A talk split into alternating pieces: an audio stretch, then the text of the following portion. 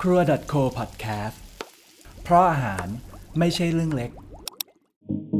วันแววค่ะแวววันค่ะคุณกำลังฟัง Eat and Travel Podcast รายการที่จะชวนนักกินแลกเปลี่ยนจากรอบโลกมาเล่าเรื่องอาหารให้อร่อยหูให้คุณได้เดินทางรอบโลกผ่านอาหารและสนุกกับอาหารไปตลอดการเดินทาง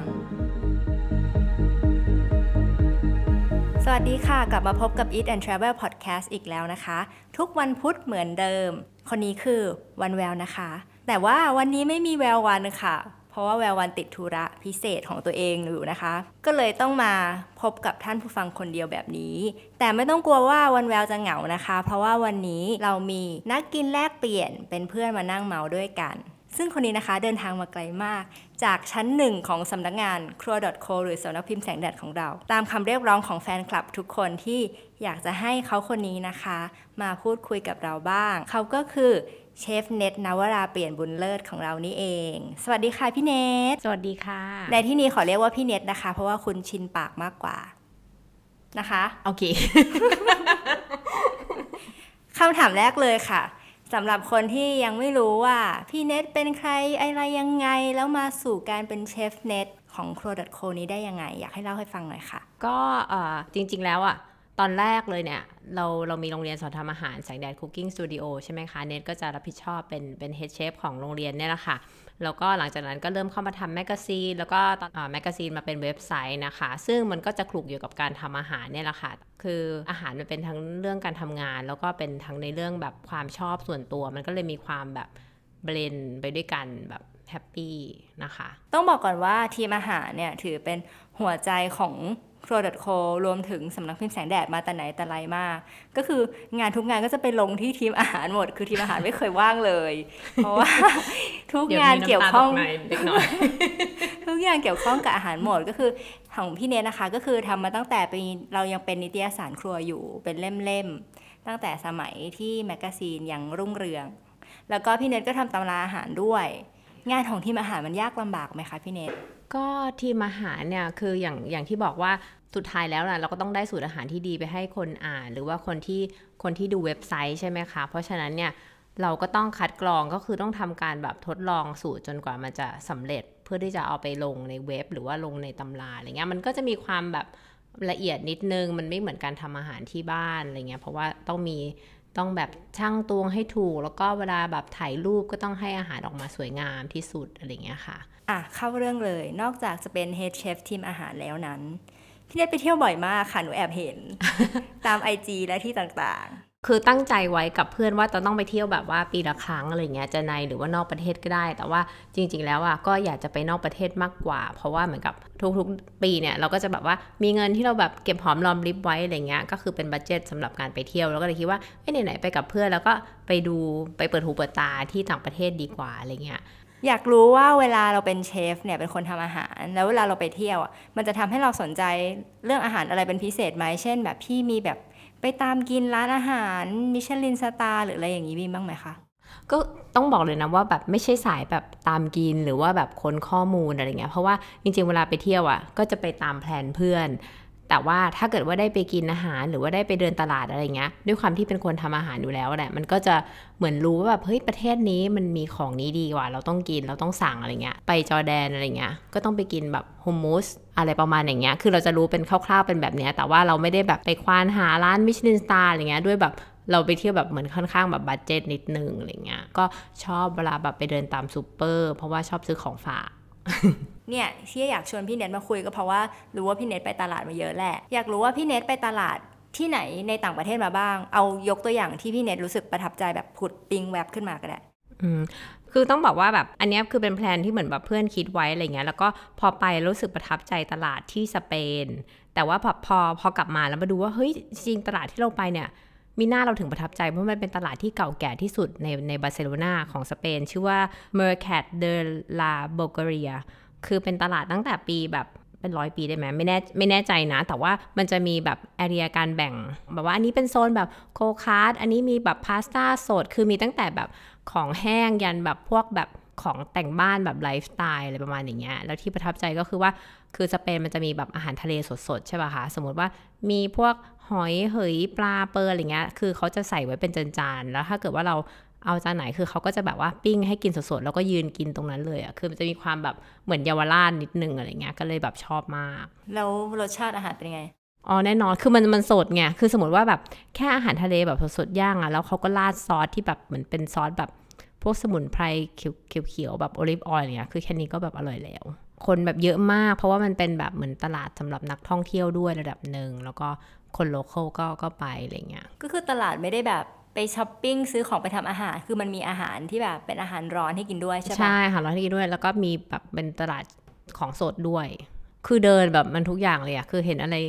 กินก็แบบเหมือนเราไปตลาดนัดแบบเมืองไทยอะก็เห็นอะไรกินก็ชิมชิมทุกที่คือแบบ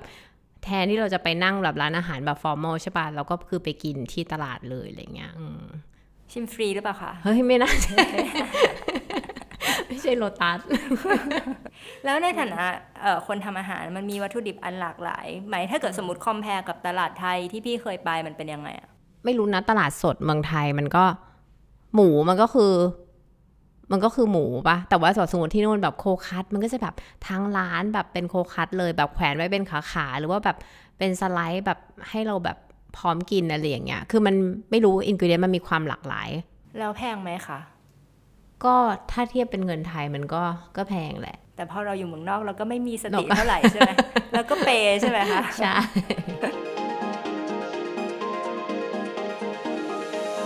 อ่ะแล้วอย่างฝั่งเอเชียบ้านเราพี่ได้ไปเที่ยวตลาดที่ไหนที่พี่ชอบบ้างไหมคือจริงๆอ่ะญี่ปุ่นอ่ะก็ตอนนั้นน่ะได้ได้ไปโอกินาวาเนาะในนามสำนักพิมพ์แสงแดดคือเขาก็พาไปตลาดปลาแหละก็คือไปเห็นแบบเขาวางปลาเป็นตัวๆอะไรเงี้ยก็คือเห็นความสดความอะไรของมันแต่ว่าสิ่งที่ประทับใจในวัตถุดิบของญี่ปุ่นก็คือเวลาเราไปซูเปอร์อ่ะมันก็จะมีแบบปลาดิบที่แบบใส่เป็นกล่องๆอะไรเงี้ยดูสดมากคือถ้าขายที่เนี้ยก็คงแพงแบบโคตรๆอะไรเงี้ยเราก็จะแบบซื้อกินแบบแทนที่จะไปนั่งกินที่ร้านอะไรเงี้ยชอบความสดความแบบเขาเรียกอะไรดิสเพลย์สวยๆของของพวกแพ็กเกจของคนญี่ปุ่นเนาะน่ารักใครไปญี่ปุ่นก็ต้องไปเที่ยวตลาดปลามันเหมือนกลายเป็นที่ท่องเที่ยวไปแล้วเนาะส่วนตัววันชอบความเป็นตลาดปลาตรงที่ว่าเราเหมือนได้ไปกินปลาดิบแบบไม่ใช่ในร้านหรูๆแต่แบบกับแม่ค้าคุณป้าคุณยายที่แบบมีความแบบเวลคัมอะไรอย่างเงี้ยแล้วก็เป็นคนชอบเดินไปด้วยกินไปด้วยมาก ถ้าอยู่เมืองไทยคงโดนว่าเนาะอุ้ยไม่ได้อยู่ญี่ปุ่นความจริงก็เดินไปด้วยกินไปด้วยไม่ได้พี่มันเสียมารยาทเราต้องแบบทำตัวแบบเข้าเมืองตาหลิวต้องหลิวตาตามก็คือกินแล้วก็หยุดหยุดหยุดกินกินหยุดหยุดยืนกินแต่หมายถึงว่าไอ้ที่บอกว่าชอบเดินไปด้วยกินไปด้วยคือชอบที่แบบไม่ใช่นั่งร้านเดียวจบแต่มันมีความแบบฮอปปิ้งไปเรื่อยๆแล้วก็เหมือนว่าเราไม่ได้เห็นเฉพาะสิ่งที่เรากินอ่ะมันแบบมีของหลากหลายไปมากกว่านั้นซึ่งบางอย่างก็คือแบบอะไรมันคืออะไรเออใช่เหมือนกับว่าสมมติว่าสมมติอยากกินข้าวหน้าก็เอาอันนี้ปลาอันนี้อย่างนิดอย่างหน่อยอย่างงี้ใช่ไหมไม่ได้เป็นเมนูที่ฟิกเหมือนเวลาเราไปกินตามร้านอะไรอย่างเงี้ยใช่แล้วก็ที่สำคัญของตลาดที่ญี่ปุ่นอ่ะคือรู้สึกผลไม้มันแบบสดมากหวานมากแต่ว่าอย่างตลาดในโตเกียวอ่ะมันก็จะค่อนข้างแพงกว่าตอนที่หนูไปเที่ยวโรดทริปอาโอโมริอ่ะผลไม้ตามต่างจังหวัดอ่ะคือถูกกว่ามากถูกกว่ามากมากมากมากมากอ่ะแล้วก็คือสดแบบสดหนักกว่ามากเพราะว่ามันก็คือมาจากสวนเขาเลยถูกป่ะมันยังไม่ได้ถูกลำเลียงไปที่โตเกียวอะไรอย่างเงี้ยเออซึ่งอันนี้นะคะถ้าเกิดใครแบบว่าได้ไปเที่ยวต่างจังหวัดของญี่ปุ่นได้ไปเที่ยวตลาดโลคอลของที่นั่นอ่ะต้องกินผลไม้รู้สึกว่าคุ้มค่ามากเออแล้วก็เนื่องด้วยวัตถุดิบของญี่ปุ่นอะไม่ว่าจะเป็นในตลาดปลาผลไม้อะไรอย่างเงี้ยเหมือนเราเชื่อในคุณภาพเขายังไงก็ไม่รู้เนาะเหมือนมันมีมาตรฐานอันสูงซึ่งในความเป็นเชฟของพี่อะพี่รู้สึกว่าญี่ปุ่นมันมีอะไรแบบนั้นไหมมีเพราะว่ารู้สึกว่าไม่ไม่รู้ว่าเรียกว่าดัดจริตป่ะนะคือกินที่นู่นแล้วรู้สึกว่าอร่อยกว่าสมมติเราไปซื้อมาซื้อที่เมืองไทยอะตามซูเปอร์มันอาจจะแบบเหมือนเพิ่งเด็ดออกมาแบบทันทีอะไรอย่างเงี้ยมันไม่เหมือนกับการที่เอามาเก็บค้างแล้วก็มามาขายที่เมืองไทยอันนี้ไม่รู้คิดไปเองป่ะนะเออก็หนูว่ามันมีหลายอย่างปนกันก็คือไอ้เรื่องโลจิสติกก็มีผลแหละกับอีกอันนึงคือบรรยากาศพาไปนิดหน่อยอ๋ออาจารย์อากาศหน้าตาคนขายเออคือด้วยความที่ญี่ปุ่นเป็นประเทศที่แบบมีความถึงพริกถึงขิงในเรื่องต่างๆมากๆถึงลูกถึงคนมากๆคือมีมาตรฐานแล้วก็แบบไปสุดอ่ะก็เลยรู้สึกว่า ตลาดปลานี่เป็นอะไรที่แบบตื่นตาตื่นใจแต่มีสิ่งหนึ่งมากที่เราอยากไปมากแต่เราไม่เคยได้ไปคือการไปแบบดูประมูลปลาตอนเช้าอ่ะเคยเคยแต่เห็นแบบว่าอ่านตามอินเทอร์เน็ตหรือว่าดู YouTube อะไรอย่างเงี้ยค่ะมันต้องตื่นตั้งแต่เช้าตีสี่แล้วก็ตีสองตีสี่หรือไปที่ตลาดปลาที่เป็นแหล่งซื้อขายที่เขาจะแบบประมูลแบบปลาแซลมอนวางเรียงเป็นตับอะไรอย่างเงี้ยคืออยากไปมากแต่เพื่อนร่วมทริปไม่เคยมีใครพร้อมตื่นไปกับเรา เออถ้าเกิดท่านผู้ฟังคนไหนเคยไปนะคะก็แบบคอมเมนต์แชร์ประสบการณ์ได้รู้สึกน่าตื่นตาตื่นใจมากจริงๆแต่มันน่าแปลกเหมือนกันเนาะที่แบบตลาดเมืองไทยอ่ะมันไม่สามารถเป็นที่ท่องเที่ยวได้อ่ะมันก็จะมีตลาดน้ำอัมพวาแต่มันอันนั้นก็คือแบบเซตอัพเซตอัพมันมีความคุณได้แบบค่อนมันมีความแบบว่าเอมไปทางให้เป็นที่ท่องเที่ยวมันไม่ได้เป็นตลาดที่ผู้บริโภคจับจ่ายใช้สอยคือเราเพื่อนต่างประเทศมาเราคงไม่พาไปเที่ยวอตก.ใช่ไหมพี่เนตนิดหน่อยอันนี้อันนี้คือที่เราคิดว่าถ้าเกิดว่าเอ้ยเขาอยากจะเห็นแบบวัตถุดิบหลากหลายของไทยที่แบบเฮ้ยเดินสะอาดสะอาดเดินง่ายหน่อยเงี้ยเราก็จะพาเขาไปอตก.แต่ว่าเราก็จะโน้ตไว้บอกเขาว่าแบบเฮ้ยในในความเป็นจริงอ่ะคนไทยไม่ได้ไปซื้อของอตก.นะเฟ้ยเขาก็ไปตลาดแบบใกล้ๆบ้านแถวแถวบ้านเขาอะไรอย่างเงี้ยมันก็ได้ของดีราคาถูกกว่าอะไรเงี้ยเพราะว่าอตก.มันก็เอาไว้ขายพวกนักท่องเที่ยวมากกว่าอืมอันเนี้ยส่วนตัววันอ่ะแอบคิดเอาเองคือเอาต้องออกตัวก่อนว่าวันไม่ได้เดินตลาดสดเมืองไทยเยอะขนาดนั้นอันนี้พี่เนตอาจจะตอบได้มากกว่าเพราะพี่เนตเดินบ่อยกว่าแต่ว่าส่วนตัววันอ่ะวันรู้สึกว่ามันอาจจะเป็นเพราะเรื่องการบาลานซ์หรือการจัดการตลาดหรือเปล่าเช่นตลาดเมืองไทยมันจะมีภาพแห่งความเปียกอ่ะความแบบเปียกเปียกและเหม็นอะไรอย่างเงี้ยในขณะที่ถ้าเกิดเราไปตลาดปลาที่ญี่ปุ่นอย่างเงี้ยเราจะรู้สึกว่าเราไม่ต้องจำเป็นต้องเป็นเชฟที่จะไปซื้อวัตถุดิบกลับมาทำอะไรจริงจังก็ได้เราแค่เป็นนักท่องเที่ยวที่ไปแบบไปเดินลอยชายแล้วก็กินซูชิจุบจิบนิดหน่อยมันก็มีพื้นที่แบบนั้นให้เราอ่ะมันไม่จะเป็นพื้นที่ของคนที่ซื้ออาหารมาทำเท่านั้นอะไรเงี้ยอยากให้พี่เนทแชร์ว่าอย่างตลาดเมืองไทยถ้าเกิดให้คอมเพลกับญี่ปุ่นมันแบบต่างกันยังไงสมมติตลาดใกล้บ้านพี่อะไรเงี้ยมันก็จะแยกโซนแบบของกินที่มีแบบเก้าอี้มีฟู้ดคอร์ทให้คนนั่งกินอะโซนหนึ่งแล้วก็แล้วก็แบบพวกขายของสดอะไรอย่างเงี้ยโซนหนึ่งเราก็นึกภาพไม่ออกว่าถ้าเรามีเพื่อนแล้วเราจะพาเพื่อนเราไปเดินตรงไหนเราก็คงพาเพื่อนเราไปเดินแบบว่าอ่ะดูผักพื้นบ้านบ้านเราซีเป็นอย่างนี้อย่างนี้อย่างนี้อะไรเงี้ยมันก็ไม่ได้แบบไม่ค่อยได้แฟนซีเท่าแบบสมมติว่าไปแบบพวกตลาดปลาญี่ปุ่นอะไรอย่างเงี้ยมันไม่ครึบใช่ไหมเออใช่มันก็แบบหงอยๆของมันอะไรเงี้ยเออแล้วถ้าเกิดเราเขามาหรือว่าเราชินเราก็ไม่รู้เนาะอาจจะเป็นเพราะเราชินมากกว่าแต่ถ้าเขามาเที่ยวไม่กี่วันเราก็คงตัด choice นี้ออกไปถูกปะพาไปเที่ยวที่อื่นเพราะว่าถ้าเขาไม่ได้สนใจอาหารมากอะไรอย่างเงี้ยเออโอเคนอกจากพี่เนทไปเที่ยวต่างประเทศบ่อยแล้วพี่เนทก็ยังเคยอาศัยอยู่ต่างประเทศด้วยใช่ไหมคะตอนนั้นไปอยู่ที่ไหนคะตอนนั้นก็คือไปเรียนปริญญาโทกับเรียนทำอาหารที่อังกฤษค่ะเราก็ได้ใช้ความชอบทำอาหารของเราในการแบบซื้อวัตถุดิบอะไรเงี้ยมาทำกินเองคือน้อยมากที่จะออกไปกินที่ร้านเพราะว่าด้วยด้วยค่าเงินด้วยจนแหละค่ะจนเออจนจนคำนี้จบแล้วตอนนั้นพี่ไปตลาดอะไรเอ่ยตอนนั้นเหรอเราไม่ได้ไปใช้หน้าทาวทุกวันแหละแต่ว่าเราก็ไปพวก Tesco ซึ่งมันก็มีวัตถุดิบแบบเอเชียแบบเบสิกนะสมมติต้นหงต้นหอมอะไรเงี้ยมันก็มีแต่ถ้าเราอยากกินอะไรที่แบบสมมุติเราอยากซื้อน้ำปลาหรือว่าซื้อวัตถุดิบแบบของไทยอะไรเงี้ยน้ำลงน้ำเลียบเราก็ถึงค่อยไปแบบไชน่าทาวน์คือมันก็มีหมดแหละต่างประเทศด้วยความที่เดี๋ยวนี้มันแบบขนส่งอะไรอย่างเงี้ยง่ายเคยมีอยู่ครั้งนึงไปไปเดนมาร์กใช่ปะคะแล้วก็ไปเจอแบบเหมือนเป็นร้านขายของชำที่แบบคนไทยเป็นเจ้าของอะไรเงี้ยชื่อชื่อตลาดเด่นใจหรืออะไรประมาณเนี้ยถ้าจำไม่ผิดคือมีแบบผักพื้นบ้านทุกอย่างที่ที่เราไม่คิดว่าจะมีอ่ะที่มีดอกสโหน่มีขมิ้นมีแบบใบชะพงชะพูอะไรเงี้ยแล้วก็ที่สำคัญคือเราเจอหนังสือแสงแดดหนังสือของสำนักพิมพ์แสงแดดค่ะรู้สึกว่าชื่อว่าสำหรับข้าวหวานมั้งคะของอาจารย์ศรีสมรที่ที่ที่พิมพ์กับเราอะไรเงี้ยทั้งภาษาไทยและภาษาอังกฤษนะคือรู้สึกแบบเฮ้ยประทับใจมากอืมแสดงว่าหนังสือเราเป็น survival kit นะคะถูกต้องถูกต้อง ความจริงเวลาไปเที่ยวแล้วไปเจอร้านจีนร้านเอเชียอะไรเงี้ยมันก็เป็นความตื่นตาอีกแบบนึงเนาะถูกถูกขอแค่ไปยืนดูแบบขวดซอสบ้าบอซึ่งแบบบ้านกูก็มี แค่นี้ก็ชอบแล้ว คือวันก็มีประสบการณ์ไปอยู่อังกฤษเหมือนกันก็เป็นช่วงเวลาสองปีสั้นๆที่ทำอาหารเองเคยมีช่วงที่ทำอาหารเองเหมือนกันนะคะก็คือก็คล้ายๆอาหารไทยเนาะอาหารไทยบ้างอะไรบ้างก็แล้วตามมีตามเกิดอะค่ะ พอจนเหมือนกัน ก็ก็ไปใช้หน้าทาวน์นี่แหละแล้วก็เวลาไปใช้หน้าทาวน์ก็คือเหมือนเราไปซื้อสต็อกพวกแบบของไทยต่างๆที่ไม่มีในซูเปอร์ฝรั่งซูเปอร์ฝรั่งเราซื้อของสดแต่เราไปซื้อพวกน้ำปลากะปิวุ้นเส้นบลาบลาอะไรพวกเนี้ยแต่ว่าสิ่งหนึ่งที่แบบเคยไปเจอแล้วรู้สึกประทับใจมากแล้วก็แบบเห็นบางอย่างแล้วก็จะคิดถึงบ้านอยากกินขึ้นมาคือไปเจอรากบัวพระเจ้าอยู่เมืองไทยกินเหรออยู่เมืองไทยกินพี่ไม่กินรากบัวอ๋อคือน้อยมากอ่ะกินเหรอกินกันไหมหนูเป็นคนชอบรากบัวโดยปกติแต่ว่าไม่ได้กินบ่อยขนาดนั้นรู้สึกว่าเป็นของพิเศษไงก็คือแบบวันนี้มีแกงรากบัวอุ้ยพิเศษจังอะไรเงี้ยแล้วก็ไปเจอรากบัวที่ไชน่าทาวน์ที่อังกฤษแล้วก็แบบอุ้ยอยากจะดำริทำรากบัวกินเองบ้างรากเท่าไหร่ไม่รู้รากเท่าไหร่กูก็ซื้อตอนนั้นอ่ะคือเพราะว่ามันคิดถึงคิดถึงมากอะไรเงี้ยอยากแบบอยากได้กินอะไรเงี้ยแล้วก็ทำแล้วก็ไม่อร่อยรากบัวแก่มากค่ะไม่อร่อยเลยแต่ว่าแบบเอาเงินเปไปเพราะด้วยความคิดถึงเลยเอออะไรอย่างเงี้ยรู้ว่าเป็นเสน่ห์ของเออเหมือนตลาดแบบเอเชียอะไรใช่งั้นพูดพูดโดยรวมสรุปโดยรวมว่าการเดินตลาดเนี่ยถือเป็นการท่องเที่ยวของพี่เน็ตไหมเวลาไปต่างประเทศถือค่ะคือแบบนอกจากเราจะไปไอ้พวกแบบเฮ้ยจุดที่มันต้องไปอ่ะเขาเรียกอะไรนะแลนด์มาร์คของแบบประเทศนั้นๆอะไรเงี้ยบางทีแบบอ่ะถ่ายรูปเราก็เบื่อแล้วเราอยากไปเห็นในมุมแบบ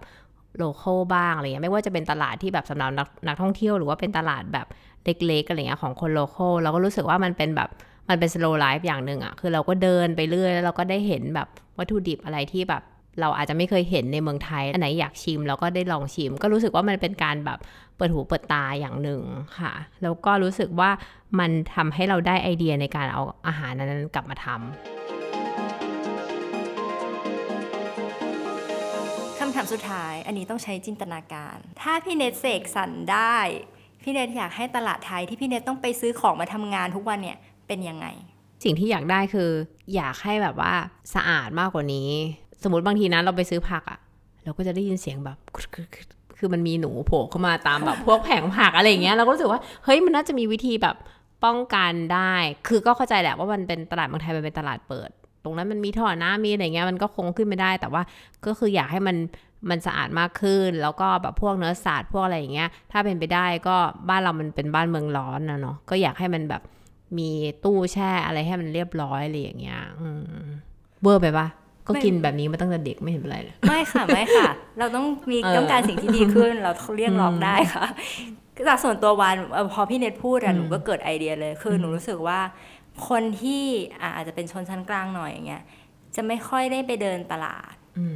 อยากจะไปซูเปอร์มากกว่าเพราะว่าสะดวกสบายแอร์เย็นของมี expire date อะไรชัดเจนใช่เหมือนมันแพ็คไว้เรียบร้อยแล้วคือหัวไม่ต้องคิดว่าจะเอากี่ขีดกี่อะไรทุกอย่างแบบสะดวกสบาย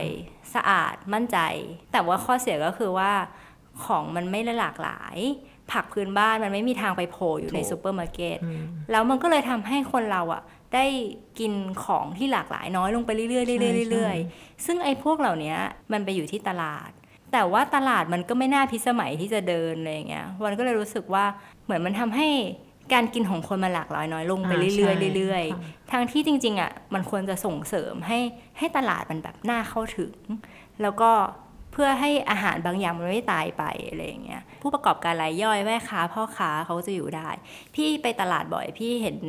พ่อค้าแม่ค้าแล้วมันเป็นยังไงบ้างบรรยากาศเวลาซื้อของอันนี้ต้องพูดเลยว่าแล้วแต่อารมณ์แล้วแต่วันอ่ะบางทีแบบเฮ้ยวันนี้แม่ค้าอารมณ์ดีวันนี้แม่ค้าอารมณ์ไม่ดีเนี่ยคือมันก็จะมีความแบบก็มีความแบบสนุกตรงที่เราได้เหมือนกับเขาเรียกเราปฏิสัมพันธ์เออได้เจอคนอะไรอย่างเงี้ยเออหรือบางทีเขาก็แถมให้ลดให้อะไรเงี้ยโอเคนี่นะคะชวนไปเที่ยวตลาดกันเนาะ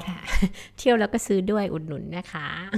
และนี่ก็คือประสบการณ์ของนักกินแลกเปลี่ยนอย่างเชฟเน็ตนะคะที่เรามาชวนกันไปเที่ยวตลาดต่างประเทศในประเทศอะไรก็ตามการเดินตลาดก็คือการท่องเที่ยวอย่างหนึ่งเนาะขอแฉพี่เน็ตนิดนึงกว่าจะชวนมาได้นี่นะคะมันยากเย็นเหลือเกินเขินละคะไม่ต้องบอกว่าเป็นคนแบบว่าความจำสั้นมากก่อนที่จะแบบมาคุยอย่างเงี้ยต้องไปนั่งเปิดดูรูปว่าแบบเฮ้ยเราเคยไปเที่ยวที่ไหนบ้างวะเลยคือมันประทับใจแหละแต่ว่ามันมันอยู่ในหัวอยู่ในภาพแต่มันไม่สามารถเรียบเรียงออกมาได้เราก็เลยแบบเหมือนต้องไปรีคอลในในรูปนิดนึงอะไรอย่างเงี้ยแล้วก็กลัวไม่มีสาระด้วยต้องต้องบอกแต่ว่าดีที่ได้วันมาช่วยคุย นี่นางทำกันบ้านมาโอเคยังไงก็ฝากทุกคนติดตาม Eat and Travel Podcast นะคะได้ทุกวันพุธตามช่องทางต่างๆไม่ว่าจะเป็น Joox YouTube Spotify โดยเสิร์ชว่า Eat and Travel Podcast ค่ะสำหรับวันนี้ค่ะขอกราบขอบคุณพี่เนตอีกครั้งหนึ่งขอบคุณค่ะขอบคุณวันเช่นกันค่ะสวัสดีค่ะทุกคนค่ะสวัสดีค่ะ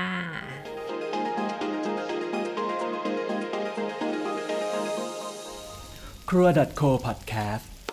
เพราะอาหารไม่ใช่เรื่องเล็ก